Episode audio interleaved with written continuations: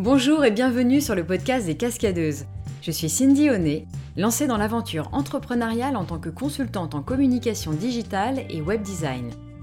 Je suis également sémiolinguiste et je recueille la parole des femmes entrepreneurs pour comprendre leur représentation et vision du monde. Pourquoi changent-elles de vie? Quelles sont leurs aspirations? Où puissent-elles leurs forces? Au travers de leurs récits, j'ai découvert des femmes entrepreneuses de leur propre vie et des histoires passionnantes que j'ai souhaité partager au travers de ce podcast. Cette semaine, j'échange avec Anne-Claire Leca, une podcast lover pétillante et entrepreneuse déterminée. Ancienne directrice de clientèle dans le digital, Anne-Claire tombe rapidement dans la marmite des podcasts. En 2018, elle décide de quitter son job pour lancer Ico Podcast, une application de recommandation personnalisée de podcasts natifs, communautaire et gratuite. Sa motivation est de regrouper les amoureux de podcasts, qu'ils soient auditeurs ou podcasteurs, autour d'une même plateforme et de faciliter les échanges et les partages. Si vous êtes podcasteur, vous entendrez dans cet épisode de précieux conseils pour vous lancer ou vous démarquer dans un paysage déjà bien investi. Et si vous souhaitez rencontrer Anne-Claire, elle sera présente au prochain podcast festival, alors n'hésitez pas à lui envoyer un message. Bonjour Anne-Claire, je suis ravie que tu aies accepté mon invitation, d'autant plus que nous partageons une passion commune pour les podcasts. Alors pour commencer, est-ce que tu pourrais raconter comment tu es tombée dans la marmite du podcasting? Alors euh, de mon côté, je suis voilà, je suis tombée dans la marmite euh, comme on dit, un peu par hasard. C'était euh, la fin de l'année 2017 et j'étais en train de chercher des contenus pour améliorer ma culture féministe parce que c'est un, sentiment instinctif que j'ai un peu depuis que je suis petite. Cette envie euh, et ce, désir que les femmes et les hommes euh, soient traités euh, également. Mais j'étais souvent confrontée un peu à des, des remarques toujours un peu les mêmes, un peu des clichés sur les féministes, comme quoi elles, elles n'aimeraient pas les hommes, ou c'était toutes des chiennes de garde, etc. j'étais un peu frustrée de ça. Et puis j'ai commencé à chercher sur Internet, de voir si il y avait des, des, contenus pour pouvoir améliorer ma culture et je suis tombée sur euh, un podcast euh, qui est l'interview de Nouvelle École que Nouvelle École, Antonin de Nouvelle École avait fait de Charlotte Pudowski et de Lorraine Bastide, qui euh, sont toutes les deux productrices de podcasts. Et je suis tombée dans la marmite d'abord de, Antonin. J'ai dévoré tous ces épisodes. Je, je, trouvais ça passionnant. C'est ces conversations euh, vraiment sur le temps long, euh, qui allaient vraiment en profondeur, de découvrir euh, des nouveaux parcours. voilà, c'est des conversations qui m'ont beaucoup inspiré à l'époque. Et du coup, après, j'ai enchaîné sur les podcasts de Lorraine, La Poudre, de ceux aussi produits par Charlotte Pudlowski, notamment Transfert, avant qu'elle mmh crée Louis Média. Et voilà, j'ai tout dévoré, tout dévoré, tout dévoré. Et qu'est-ce qui te plaît dans le format du podcast euh, par rapport à un blog, par exemple, ou, euh, à une radio? Eh ben, il y a plusieurs points.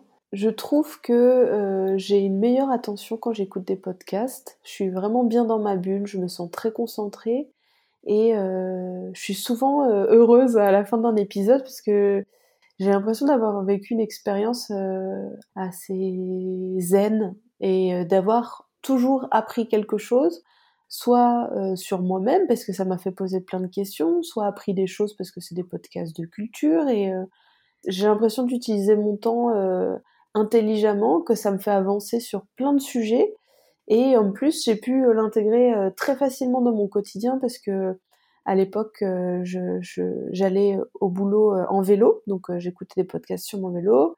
Euh, j'allais à la salle de sport euh, pour euh, courir sur un tapis et je m'ennuyais souvent et là j'ai pu mettre un, un, podcast dans les oreilles et ça s'est insinué très très très facilement dans mon quotidien et, et j'ai vraiment beaucoup aimé.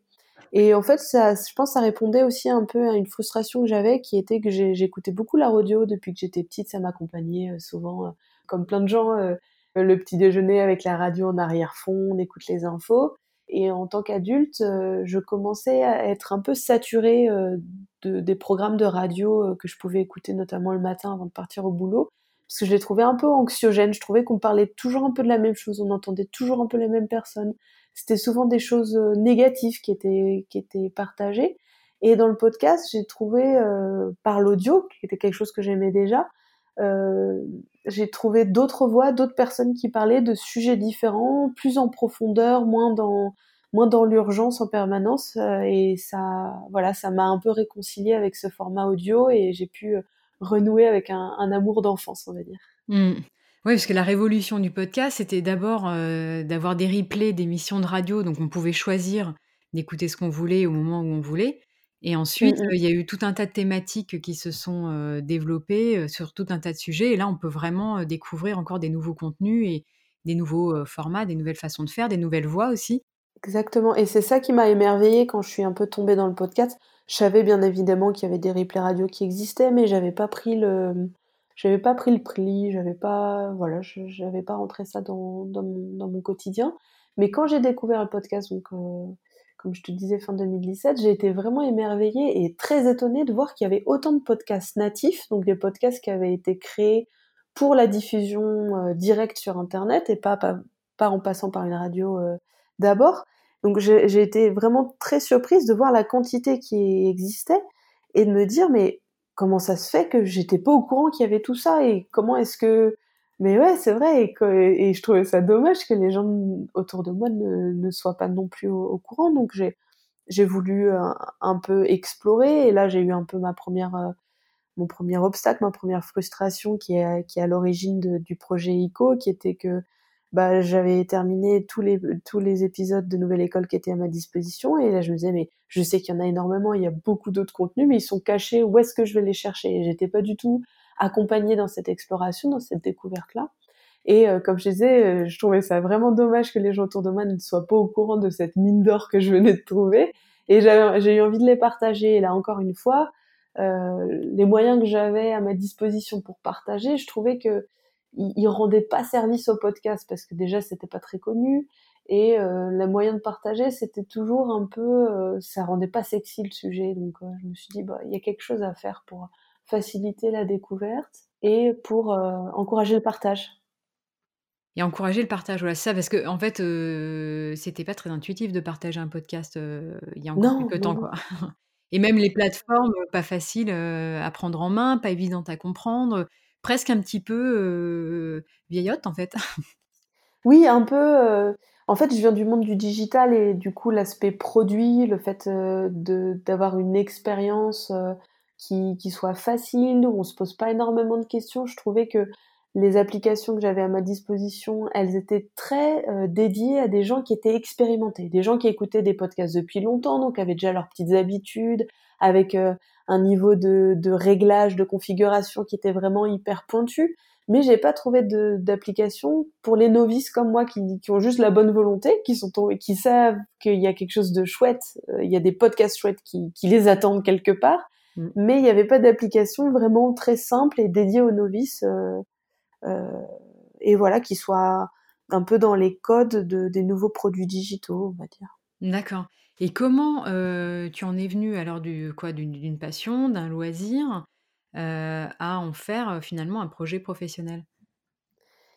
Eh ben, donc à l'époque, j'étais donc en agence digitale à Paris et euh, j'étais hyper heureuse, franchement, je m'éclatais euh, vraiment dans mon métier. Mon métier, c'était euh, d'accompagner des clients de, tous les secteurs, de toutes les tailles, dans leur présence sur Internet et de trouver des stratégies et des outils pour voilà les accompagner au mieux en fonction de nos objectifs. Et j'étais dans une super agence, j'avais vraiment des collègues en or, on s'entendait bien, je m'éclatais bien, mais j'avais un peu ce sentiment d'être sur une route toute tracée. Euh, et je me disais, bah Anne-Claire, euh, ça y est, t'es à Paris, t'as un bel appart, t'as une vie qui te plaît, t'as un boulot qui te plaît, mais tu sais que c'est pas ça la vie que tu veux pour toi et que t'as des, t'as des rêves un peu, t'as des désirs et du coup les oublie pas. Et, et l'entrepreneuriat, le fait d'un jour lancer mon propre projet et d'être euh, toute seule capitaine du bateau, c'était vraiment quelque chose qui me séduisait depuis un bout de temps. Et parmi les podcasts que j'écoutais, il y avait notamment des, contenus de personnes qui s'étaient lancées, euh, des entrepreneurs, des porteurs de projets, etc. Et à force d'écouter leur, euh, leur expérience, bah, ça a vraiment confirmé ce désir un peu endormi que, que j'avais en moi. Et à un moment, il y a eu le choc des planètes, on va dire. Tu es de plus en plus sûr que tu as envie de tester quelque chose de différent que ta vie de salarié, de CDI que tu as. Euh, T'entends des gens qui, le, qui ont fait ce choix, qui ont l'air d'être heureux, ça a l'air d'en apporter beaucoup, et dans ton entourage, il y en a aussi. Et de l'autre côté, t'es tombé un peu dans la marmite des podcasts. En regardant autour de moi, je voyais, notamment aux États-Unis, que c'était devenu un phénomène euh, de plus en plus euh, grandissant.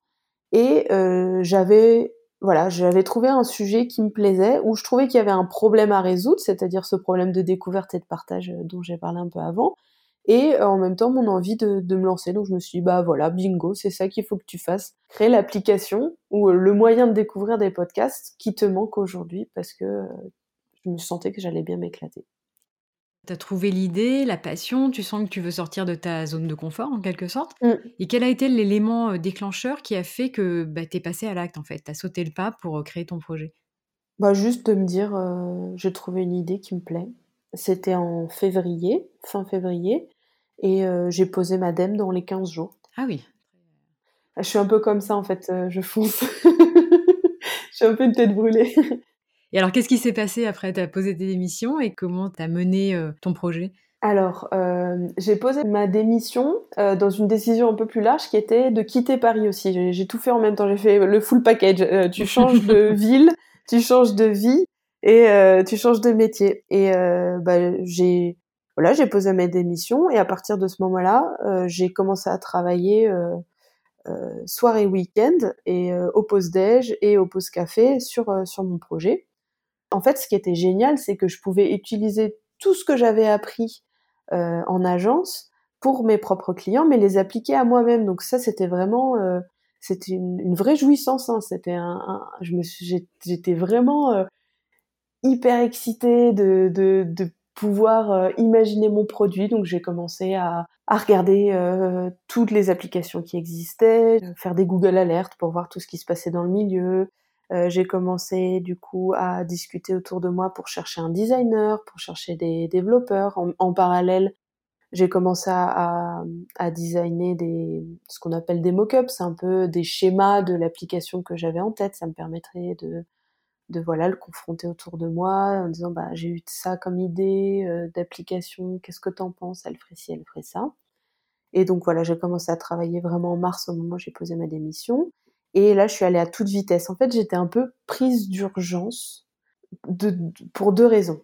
La première raison, c'était de me dire, tu dois pas être la seule à te rendre compte qu'il y a un truc qui va se passer avec les podcasts. Mhm. Et il y a forcément quelqu'un qui, qui va sortir quelque chose. Et effectivement, il y a plusieurs gros acteurs qui sont sortis du bois, entre guillemets, dans les mois, euh, euh dans les mois d'après. Euh, donc, euh, dépêche-toi d'y aller. Au moins, tu, tu seras là. Et, et le deuxième, c'était de me dire, euh, j'avais peur de me décourager. En fait, j'avais tellement envie d'entretenir cette flamme. De, je savais que qu'être entrepreneur, c'est énormément de montagnes russes, et puis ça, je l'ai vécu euh, par la suite. Hein. Je suis pas restée dans cette exaltation en permanence 24 heures sur 24, mais euh, je savais que voilà, cette exaltation, elle était vraiment très moteur pour moi et j'avais envie d'en profiter énormément et de me dépêcher à toute vitesse de sortir un premier, euh, une première, un premier produit, une première version de l'application pour dire bah ça y est, je l'ai fait, c'est concret et maintenant j'ai plus qu'à améliorer, discuter, etc. Voilà, les bases sont posées et ensuite euh, tu peaufines. C'est ça. Exactement. Je me suis un peu auto-piégée, j'ai appelé ça ma stratégie de auto-piéger. Mais après, tu peux plus aller en arrière, c'est ça. Une fois que tu as investi ton temps, ton argent et euh, tu as, lancé ta première version, euh, il faut y aller, quoi. Exactement, c'était ça l'idée. Et euh, du coup, j'ai la première version de l'application, elle est sortie le 3 juillet, donc quatre mois après, à peine après avoir pris ma décision. J'allais très très vite. Fulgurant. Euh, après, ça a ses effets secondaires aussi d'aller si vite. C'est que parfois, euh, euh, faudrait plus aller en profondeur dans certains sujets techniques ou euh, ça fait aussi qu'on s'engage peut-être trop vite avec des prestataires sans les tester trop, etc. Et mais en même temps, c'est voilà, c'est ma personnalité. Comme je te disais, dès que je décide un truc, j'y vais à 100%, je m'investis et et je suis contente en fait de l'avoir fait parce que au moins je l'ai, j'ai sorti vite et ça m'a permis très vite du coup d'avoir les premiers retours utilisateurs, de rencontrer les premières personnes avec quelque chose de vraiment concret, un projet qui avait été. C'était pas que des mots en fait, c'était j'avais une application à montrer sur laquelle discuter, donc je suis contente. Ouais, une première base et puis après, bon, bah, enfin, tu connais tout ce qui est méthode agile et cetera. Maintenant, on est habitué à aller assez vite et puis, à avoir tout de suite un projet un petit peu, une première approche construite et puis après on le on la fait évoluer en réajustant avec les retours utilisateurs, quoi. Effectivement. Effectivement, c'était un peu, voilà, l'état d'esprit dans lequel je m'étais je m'étais lancée. Après, avec du recul, peut-être que mon MVP, comme on appelle ça, c'est la première version de l'application, mmh Minimum Viable Product, il était peut-être un peu gros. En fait, j'aurais peut-être dû voir encore plus simple, euh, vraiment arriver tout au cœur nucléaire de, mon idée, mmh. ne développer que ça, et, euh, et après de l'enrichir. Peut-être que j'ai voulu aussi euh, proposer un premier produit qui était trop trop complet, trop complexe, et, et, et, donc du coup, ça, ce qui m'a demandé quand même un certain investissement, un peu de, un peu de temps. Peut-être qu'avec du recul, je, je, serais allée simplifier encore plus euh, cette première version-là pour pouvoir euh, l'enrichir euh, de manière plus, plus agile. Parce que quand tu arrives avec un premier produit qui est déjà assez gros, hein, assez costaud, bah, tu t'es engagé dans certains, dans certains choix technologiques ou dans certaines voilà, choix même fonctionnels qui fait que c'est c'est quand même dommage de dire bon bah j'ai tricoté tout ça, va falloir que je détricote ça. Donc tu te coinces un peu toi-même. Mmh. Alors que si tu arrives avec quelque chose qui est un peu simple, et eh ben tu as plus de liberté de voilà comme je dis tricoter au fur et à mesure de manière un peu plus euh, voilà plus plus simple, plus agile, plus fluide. Mais ça c'est normal, il paraît. Et aujourd'hui, ta plateforme, alors donc cette première version, quelle mmh fonctionnalité tu, tu voulais mettre en place?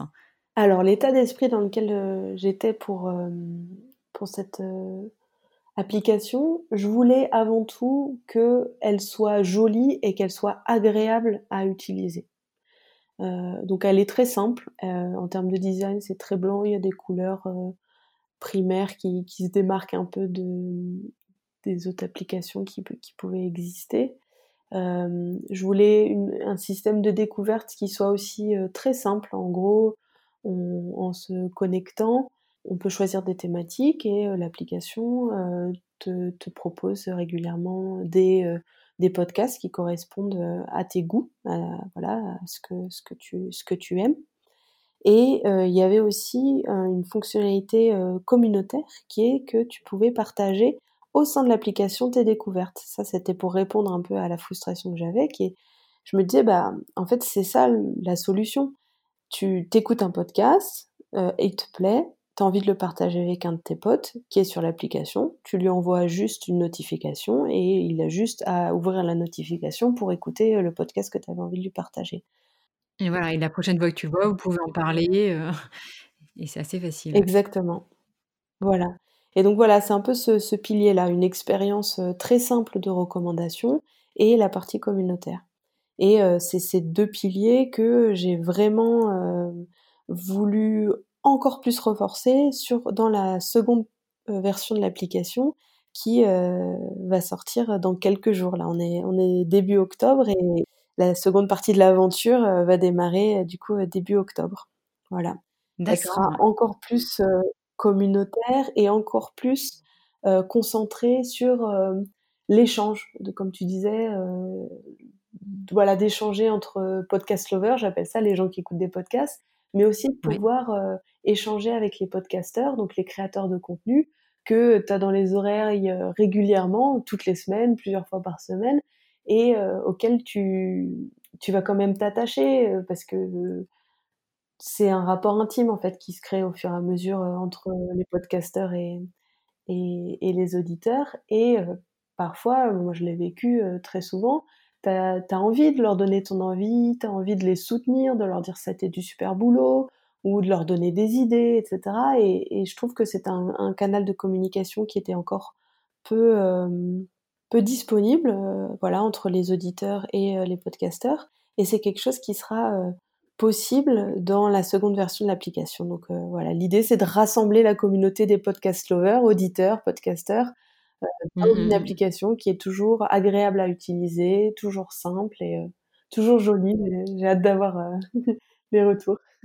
Et alors du coup, permettre des interactions, c'est-à-dire qu'un un auditeur peut poser sa question, mettre un commentaire et le podcasteur a la possibilité de lui répondre directement sur la plateforme. Exactement, c'est ça, l'idée. Ouais. ouais c'est super, ouais, parce qu'effectivement, pour l'instant, les échanges se font beaucoup sur, sur Instagram ou sur Facebook, mais il n'y a, pas vraiment de plateforme qui propose comme ça des échanges en direct. C'est ça, y a les, les, conversations, elles peuvent se faire dans la vraie vie ou sur les réseaux sociaux, comme tu le dis, mais c'est pas des lieux consacrés. On va dire que sur les réseaux sociaux, il y a autant de gens, euh, des badauds, des gens qui sont là un peu par hasard, qui euh, qui n'ont pas forcément écouté euh, les épisodes du podcasteur, qui sont plus là pour donner leur avis. on connaît tous le phénomène de troll. Et là, l'idée, c'est de créer un peu une, une safe place, un, endroit qui est consacré aux podcast lovers, où ils peuvent discuter entre eux des épisodes qu'ils écoutent vraiment. Et donc, c'est aussi un peu l'assurance pour les podcasteurs de rentrer en contact avec leurs auditeurs les plus les plus chevronnés en fait de, les connaître qui sont c'est pas seulement des chiffres en fait c'est pas seulement un nombre d'écoutes qui augmente au fur et à mesure des épisodes c'est pas seulement des likes sur les posts c'est euh, des vraies personnes qui vont vraiment donner leur avis euh, dans un voilà dans un lieu euh, qui est dédié à ça. Ouais parce qu'on sent vraiment dans, dans l'application que il y a une volonté de rassembler ouais, auditeurs et podcasteurs, puisqu'il y a aussi un blog mmh où tu t'adresses aussi bien à ceux qui veulent créer leur podcast qu'aux auditeurs, où tu fais des sélections. Donc l'idée, c'est vraiment de rassembler ces deux publics. Exactement. Pour moi, c'est une seule et même communauté, c'est des gens qui sont passionnés autour de sujets. Donc le sujet du design, le sujet de l'entrepreneuriat, le sujet du féminisme. Donc c'est des gens qui, qui, qui sont intéressés par ces sujets, qui ont envie d'en discuter. Et aussi, euh, il y a beaucoup d'auditeurs qui deviennent podcasteurs et il y a beaucoup de podcasteurs qui sont eux-mêmes auditeurs et fans d'autres podcasteurs. Donc c'est pas non plus, il n'y a pas une dichotomie, euh, c'est pas hermétique. Donc euh, pour moi, c'est voilà une seule et même communauté qui est qui se pose pas tous les mêmes questions, qui ont pas tous les mêmes besoins, mais moi j'ai envie de le, traiter, de traiter ça dans son ensemble effectivement, et, et ça se voit. je suis contente que ça se voit sur sur les articles du blog que j'ai pu écrire. Ouais, parce que du coup, moi, c'est vrai que je vais piocher pour, en, prenant les deux profils, mmh. à la fois en tant qu'auditrice et podcasteur aussi. j'ai je trouve une mine d'informations qui est vraiment précieuse. Mmh. Quoi. Tu disais que l'envie d'entreprendre bah, te titillait depuis un moment. comment elle est venue cette, cette, cette âme d'entrepreneuse? Est-ce que tu as toujours eu envie de, faire, de monter ton projet ou c'est venu au fil de l'eau avec la multiplication des créateurs d'entreprises ou les podcasts? Je pense que j'ai un peu, j'ai un peu l'indépendance dans le sang, c'est-à-dire que j'ai toujours bien aimé faire les choses toute seule, un peu à ma manière. Après, le fait de lancer mon entreprise, ça me faisait un peu peur au début, pour être euh, tout à fait honnête. Je m'en sentais pas forcément mmh. capable. C'était un peu peut-être mystifié. Je mettais un peu les entrepreneurs sur un piédestal. Et en fait, effectivement, c'est avec la multiplication des témoignages que je me suis rendu compte qu'en fait, ces gens-là, ils étaient comme moi et que ils avaient des qualités, ils avaient des défauts, tout comme moi, j'avais mes propres qualités, mes propres défauts, et que et la confiance dans le fait que je puisse euh, les utiliser pour mener à bien un projet de A à Z, bah ça a mûri au fur et à mesure où j'ai vu d'autres personnes. Et aussi dans mon entourage, bah, mon mari est, est, entrepreneur et donc là je l'ai vraiment euh, vécu 24 euh, heures sur 24, 365 jours sur 365. Qu'est-ce que c'est d'être entrepreneur? Et j'ai vu que ce type de vie, l'indépendance que ça permet, euh, l'autonomie, le fait de choisir les sujets sur lesquels on travaille, le fait de ne pas être euh, restreint à un cadre euh, très défini de tu as une fiche de poste, tu discutes toujours avec les mêmes personnes sur les mêmes sujets, etc.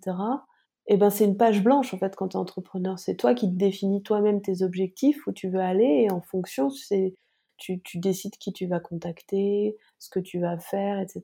Et, et cette immense liberté, c'est quelque chose qui vraiment m'a séduite et, et un an et demi après, je suis toujours hyper heureuse de, de ça. Ouais, cette liberté, cette créativité, et puis, euh, comme tu dis, avoir carte blanche pour euh, concrétiser tes idées euh, comme, comme tu veux. Voilà. Un peu pour rigoler, en fait, quand j'étais, quand j'étais salariée, je disais, moi, mon job de rêve, ça serait de pouvoir prendre des cafés en terrasse et de pouvoir travailler en même temps.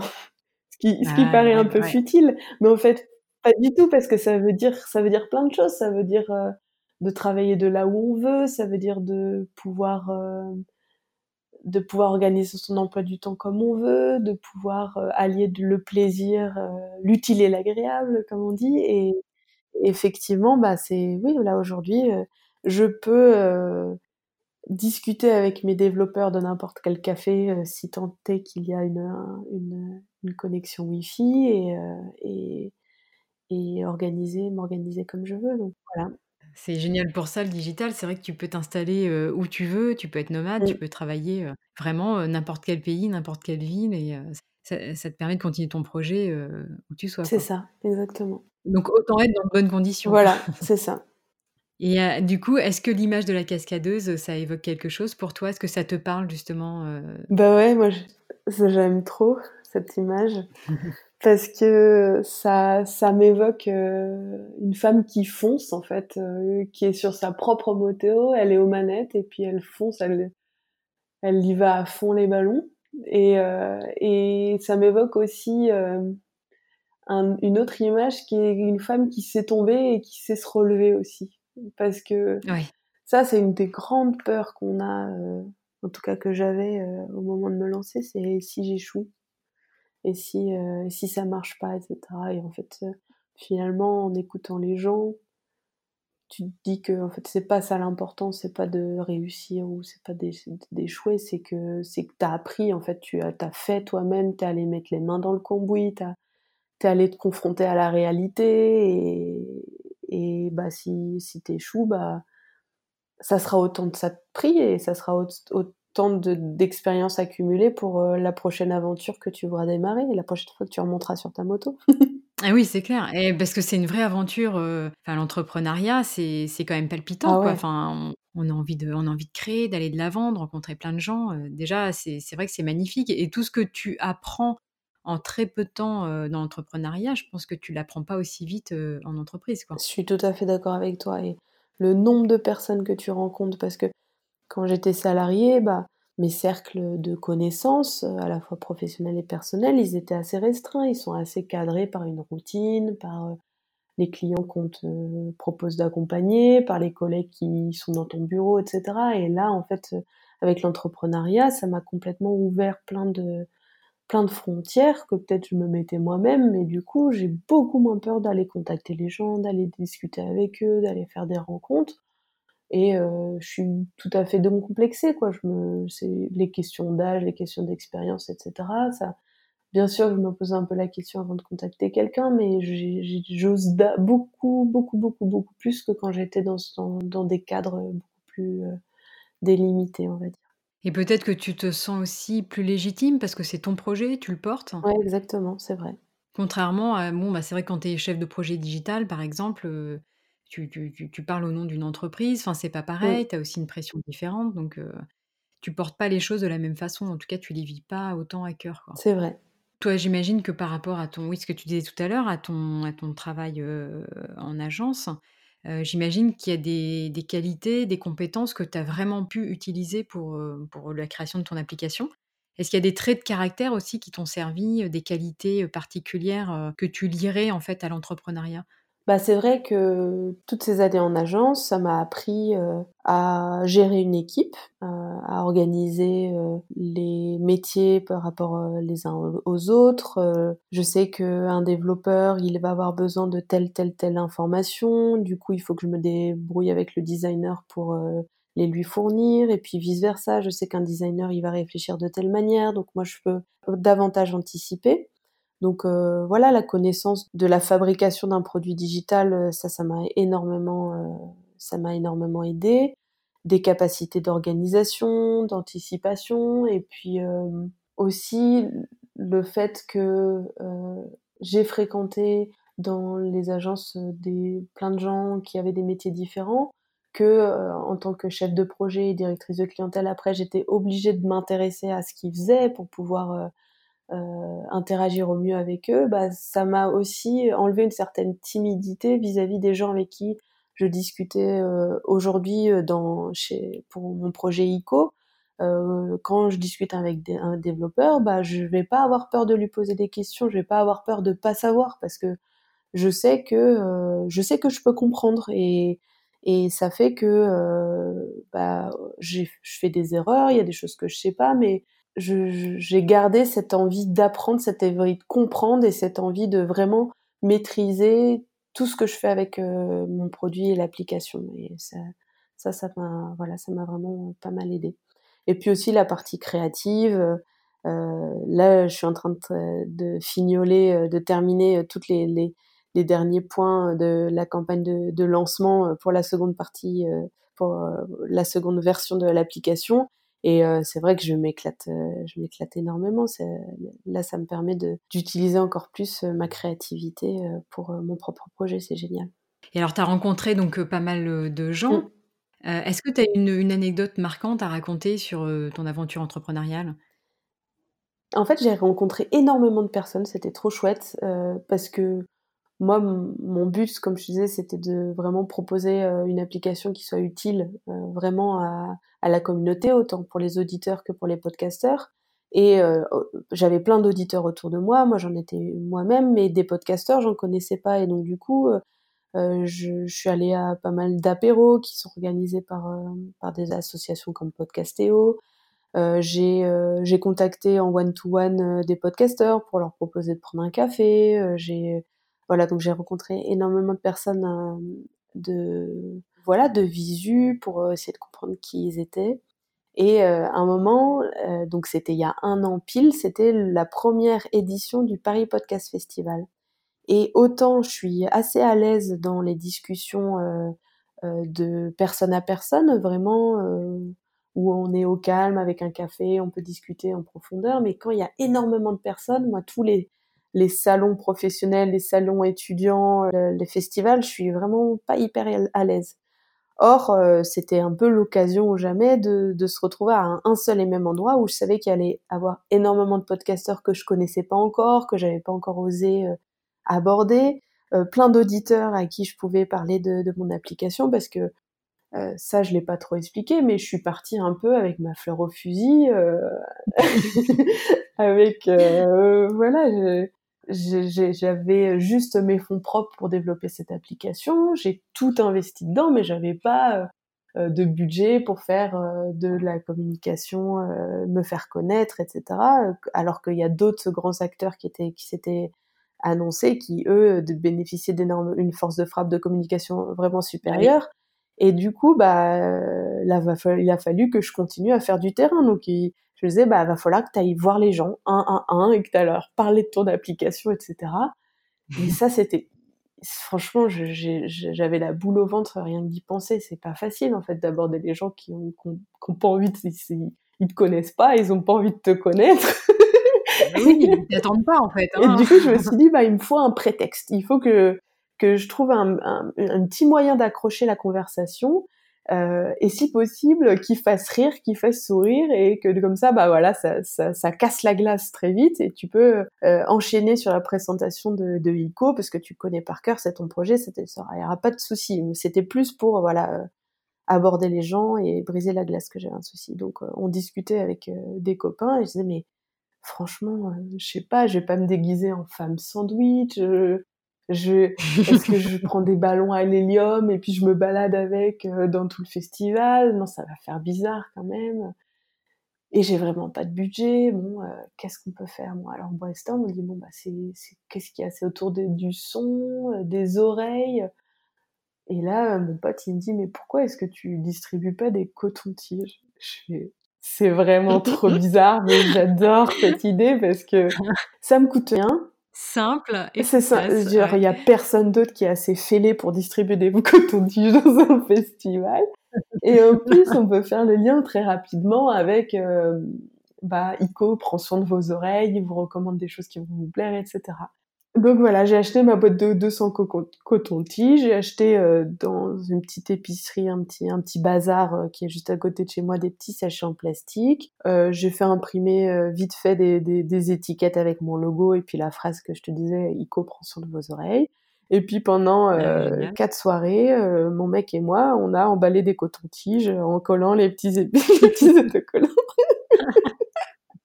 Excellent. Et donc du coup, j'en ai profité. Il y a au Paris Podcast Festival, il y a un truc trop chouette qui est qu'on peut écouter des, des enregistrements en live et du coup, les gens faisaient la queue. Et je me disais, c'est l'occasion ultime. Les gens, ils sont en train de faire la queue, donc ils s'ennuient. Ils, mm. ils ont rien à faire, donc euh, toi, t'arrives et puis tu les amuses, quoi. Tu fais la discussion avec eux et puis au moins, ils sont coincés, quoi. Ils peuvent pas partir en courant. et donc, du coup, bah, j'étais là euh, avec euh, mes petits sachets de coton-tige et puis je les, je les distribuais, voilà. Hein, avec, j'avais, j'avais développé mon petit discours au fur et à mesure. les gens étaient un peu surpris au départ et puis après quand ils réalisaient que c'était une blague euh, que je leur proposais pas vraiment euh, d'améliorer leur hygiène euh, auditive et ben voilà ils souriaient ils se détendaient et puis puis voilà ça a bien marché voilà, quand on n'a pas, on n'a pas un gros budget pour la promotion, c'est ça, il faut trouver des idées comme ça impactantes à faible coût et, là c'était hyper bien mmh. trouvé, ouais, c'est mmh, clair. Tu vas refaire une opération euh, coton-tige cette année? Euh, Je suis en train d'y réfléchir justement. J'ai plusieurs options. J'aime pas trop euh, utiliser plusieurs fois des idées réchauffées, donc j'ai envie d'en trouver une aussi marrante. Ah mais, bon, je, remettrai, c'est sûr, je remettrai mon. J'avais un, beau t-shirt ICO avec mon gros logo et en plus on ne pouvait pas me louper parce que j'étais enceinte de 7 mois, donc j'avais un énorme vent. Ah oui. Et du coup, c'était hyper facile pour les gens. Euh, de toute façon, euh, tu peux pas me louper parce qu'il y avait énormément de monde. Donc, quand j'ai essayé de retrouver des gens qui me connaissaient pas encore, ils connaissaient pas mon visage, j'ai tu peux pas me louper. Je suis la seule femme enceinte avec un t-shirt ICO qui distribue des cotons-tiges. Donc, c'était voilà. il est quand là le prochain festival? Il Ouais, il est bientôt. Il est le 18, 19 et 20 octobre. Ouais, d'accord. Et ça correspond aussi au lancement de ta, ta V2 alors?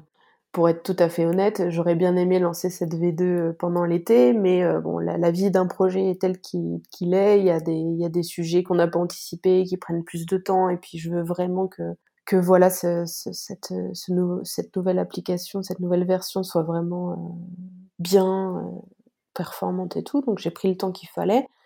Mais je m'étais dit, bah, dernier délai, c'est tu dois sortir cette nouvelle version la semaine d'avant le festival parce que encore une fois, bah, je suis un tout petit acteur. Hein. on, parle jamais, quasiment jamais de, de ICO. J'ai pas de gros budget, j'ai pas levé des millions, donc euh, il faut que je fasse un peu en mode malin. Et je me dis, bah, les médias traditionnels qui pourraient me donner de la visibilité s'ils communiquent sur euh, ICO, ils vont être le plus enclins à communiquer sur moi, donc un, un nouvel acteur dépendant qui ne connaissent pas dans un dans une zone médiatique, une période médiatique qui est propice à parler du podcast. Et donc du coup, le festival étant c'était un, super festival qui est super bien organisé et euh, qui qui fait parler de lui euh, à raison. Et ben je me dis que voilà, il faut que je m'engouffre dans la faille euh, en me disant que peut-être que les journalistes seront plus enclins à parler d'ICO à ce moment-là on se donne rendez-vous dans quelques semaines pour voir si mon pari était le bon, mais je me dis que c'est voilà, c'est on dit mettre toutes les chances de son côté, c'est un peu comme ça que, que je vois les choses. Ouais, puis c'est une opportunité super, effectivement. Hein. Ne serait-ce que déjà par toutes les rencontres qu'il y a à faire, et puis, euh, et puis du coup, tu as des nouveautés, des, nouvelles choses à raconter. quoi. C'est ça l'idée. Pour finir, est-ce que tu aurais des conseils à donner à des personnes qui veulent lancer leur podcast aujourd'hui? Parce que ça, ça, a quand même pas mal évolué hein, en l'espace de deux ans. Là, on a, on a plein d'outils à disposition. Voilà, quel, quel, conseil tu donnerais aux nouveaux podcasteurs? Alors, le premier conseil que je donnerais, c'est de vraiment passer pas mal de temps à réfléchir au fond et à la forme de son projet de podcast, dans, le sens où euh, il y a énormément de podcasts qui existent sur plein de sujets différents. Et il y a quand même de fortes chances qu'il y ait un podcast qui traite du même sujet que euh, celui que cette personne qui voudrait se lancer a en tête. Et se dire en quoi ce que je veux dire, c'est différent. C'est forcément différent parce que souvent les projets de podcast, ça vient des tripes, ça vient du cœur, donc il y a, euh, on y met énormément de soi, donc il y a forcément une touche, une authenticité qui fera que ça se démarquera et que ça sera pas le même podcast qu'à côté mais c'est toujours intéressant de trouver un angle en fait, de dire euh, comment est-ce que euh, je, vais traiter ce sujet-là. Là, par exemple, je discutais avec un, un, un podcasteur qui, avec avec lequel on suit depuis longtemps, qui veut lancer son, propre sujet, son propre podcast à côté de son métier où il fait déjà des podcasts pour, pour le média pour lequel il travaille et il s'est rendu compte qu'il y a un autre podcast qui avait qui était qui s'était lancé exactement sur le même sujet.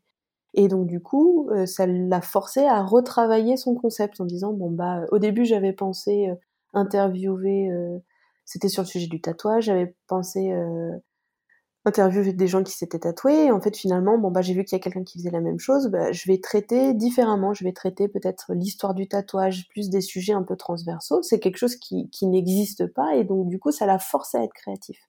Donc ça, c'est vraiment mon premier euh, point. Réfléchissez vraiment au fond. Quel est l'angle que, que, que vous voulez adopter pour pouvoir le tenir dans, dans la durée et dès le départ avoir cette promesse auprès de vos auditeurs en disant bah moi mon podcast il est unique parce que bah, c'est moi qui le fais bien sûr, mais il est unique parce que je vais traiter les sujets de telle manière en m'intéressant à cette euh, à ce à cette sujet-là, ce sujet-là sous cet angle, etc.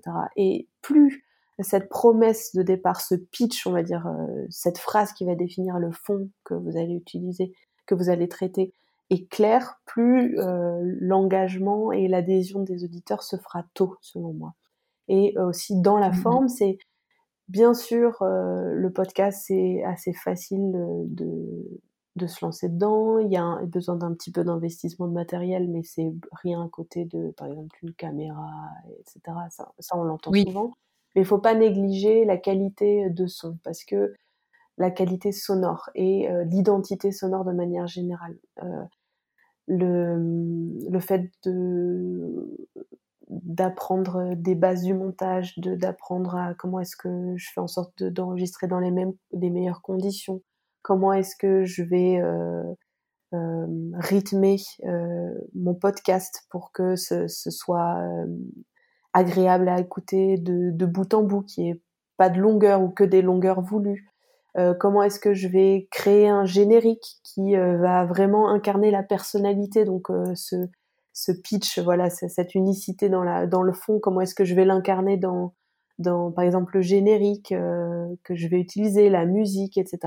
Les gens euh, vont mettre leurs écouteurs dans les oreilles et vont passer 20 euh, minutes, 30 minutes, une heure, mais vraiment avec vous. Et donc, comment faire en sorte que l'expérience que vous allez proposer à vos auditeurs, elle soit vraiment de meilleure qualité possible ça c'est un peu du coup l'équilibre à trouver tout en se mettant pas non plus trop la pression en se disant bah lancez-vous et puis allez discuter avec d'autres podcasteurs, allez poser des questions. Ben, il y a tel podcasteur, vous aimez beaucoup le boulot qu'il fait, posez-lui des questions. Il y a, c'est une petite, euh, c'est une petite communauté encore et c'est très très amical, c'est très, euh, il y a peu de barrières euh, entre entre les podcasteurs. Il y a vraiment une envie de s'entraider, donc n'hésitez pas à aller demander des conseils de quel quel outil, quel logiciel de montage tu utilises, quel micro tu utilises et à, voilà, à demander de l'aide pour, pour vous améliorer euh, au fur et à mesure.